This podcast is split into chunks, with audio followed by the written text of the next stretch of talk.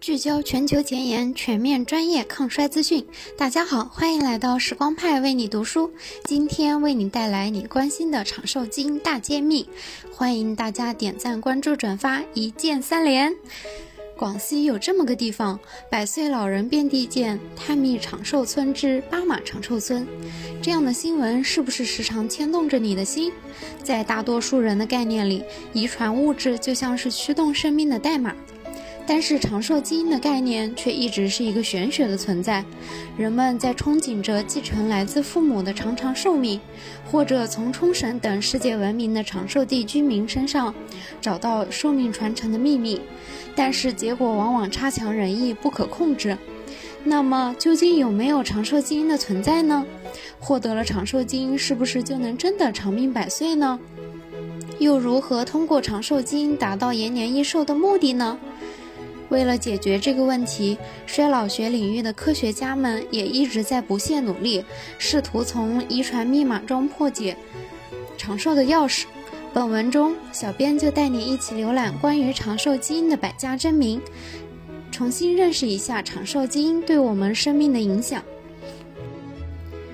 第一部分：四十年爱恨纠葛，长寿基因是什么神仙单品？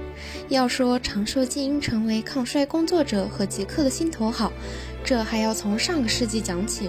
自1953年 DNA 被确定为遗传物质起，科研工作者们对待基因一直是好奇满满，研究多多。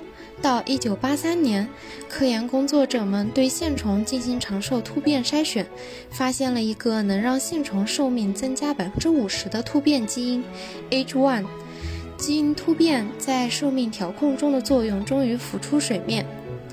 长寿和基因扯上了直接关系，研究者们对长寿基因的定义也应运而生。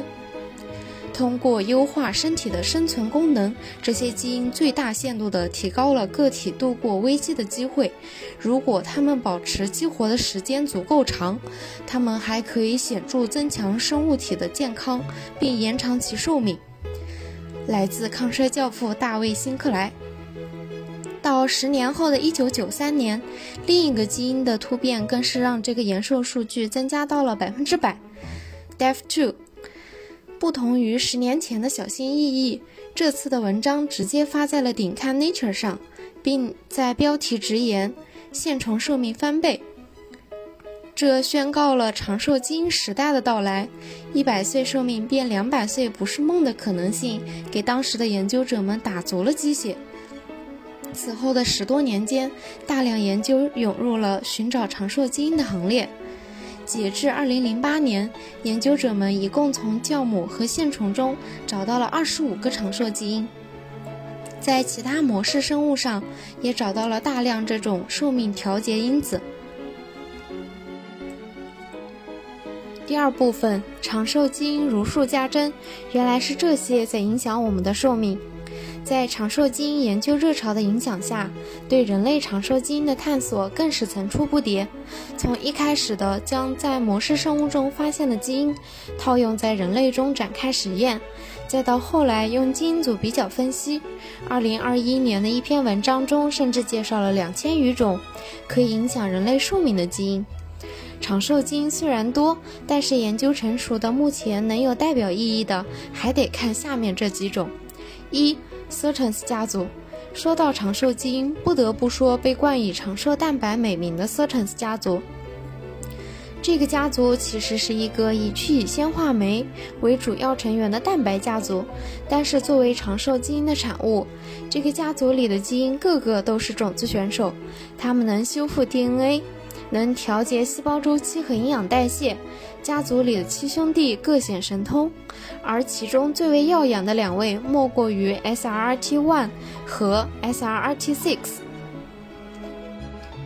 SRRT1，两千年学界发现了一种重要的长寿基因 SR2，它能调节酵母、蠕虫和苍蝇的寿命。而 SRT1 作为 SR2 的人类同源物，被认为是延长人类寿命的潜力股。研究者们发现，SRT1 可以通过抗细胞凋亡、去乙酰化抗炎和增加生物体中的线粒体生物发生，来缓解心血管疾病、神经退行性疾病等。SRT6 相比 SRT1 的成熟稳重，SRT6 则是一颗超新星。自2019年被发现可延寿开始，就大放光彩，备受关注。SRT6 在正常的碱基切除修复和 DNA 损伤的双链断裂修复中都能发挥重要的作用，在氧气消耗和随后的 ATP 产生产中，保持端粒完整性中也很重要。干预措施：想要催活身体里的 Sirtuins，除了卡路里限制和运动可以促进 Sirtuins 的表达，一些植物多酚也能激活 Sirtuins。而这其中的佼佼者就是藏在红酒中的小分子，抗衰教父大卫·辛克莱一度痴迷的抗衰药——白藜芦醇。二 FOXO3 FOX 蛋白家族本是一个调控基因转录的转录因子家族，但是家族里却出了一个和寿命相关的秀儿，FOXO3。FOXO3 的表达增加，能够导致各种模式生物的寿命延长，主要是通过调节胰岛素受体、胰岛素样受体因子一信号通路 RIS，以及参与能量代谢、氧化应激、细胞凋亡、细胞周期调节和干细胞稳态来实现。但 FOXO3 从两千多种。长寿基因中脱颖而出的原因不止于此，更多是在于它的广泛性。它的延寿效果能对大部分人种一视同仁。对九十五岁以上的老人进行调研，就会发现，不管哪里的老人，只要是长寿的，FOXO3 都高表达。干预措施。通过激活 FOXO3 来实现延寿一样有迹可循。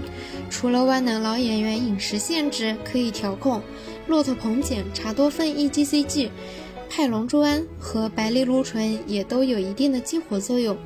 没错，白藜芦醇二次得分。三、载脂蛋白 E，另一个能做到对不同人群一视同仁的长寿基因，则是 APOE。载脂蛋白 E 基因是一种参与调节脂蛋白转化和代谢的日常基因，却悄悄和衰老挨上了边。早在1994年的一项针对百岁老人的研究中，APOE 就被发现与长寿有关。它可以编码三种常见等位基因：二型、三型和四型，而它们的功能却大不相同。四型等位基因在年轻时具有生殖和生存优势，但是年老时会增加衰老相关疾病的风险，是阿兹海默病等的主要危险因素。二型恰好相反，可以降低衰老相关疾病的风险，在长寿老人中比例较高。三型则处于二者之间，既不增加也不降低。针对 APOE，研究者们也正在探索应用四型 APOE 抑制剂，或能改善这些衰老相关疾病。第三部分，长寿父母短寿儿，不是没效，而是没权重。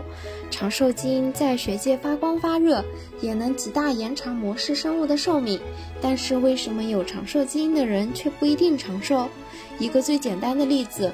一位名为珍妮·卡尔芒的法国女士活了近一百二十三岁，是当时轰动一时的长寿人物。很多人在默默关注着她后代的寿命，却发现她的儿子只活了七十四岁，女儿则因为意外只活了三十六岁。长寿的父母生下来的孩子的长寿概率的确会大一些，但是并没有我们想象的那么多。在极端长寿案例中，后代寿命不可控尤为明显。与此相对的是，2017年的一项有趣的研究。研究发现，通过婚姻加入长寿家族，在没有血缘加持的影响下，这些外来者也能 get 该家族的长寿 buff。欲知详情，请看文末视频。好的婚姻比遗传更能让人长寿。长寿基因码是前提究竟为何？真正原因在于权重不够。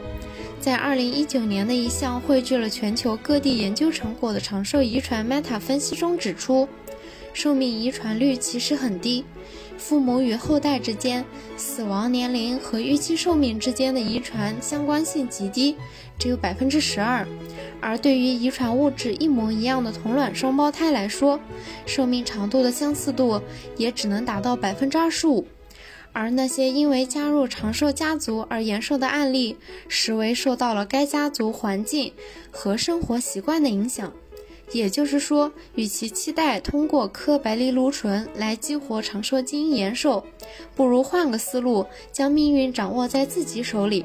优秀的生活习惯配上先天好基因，方能食以延寿，动以延寿。过得好一些，老得慢一些。想知道长寿基因的更多信息吗？想知道如何科学抗衰老吗？可微信搜索“时光派”，添加助理参派零六 ”，T I M E P I E 零六，发送“听友”，领取独家总结抗衰延寿指南。我们下期再会。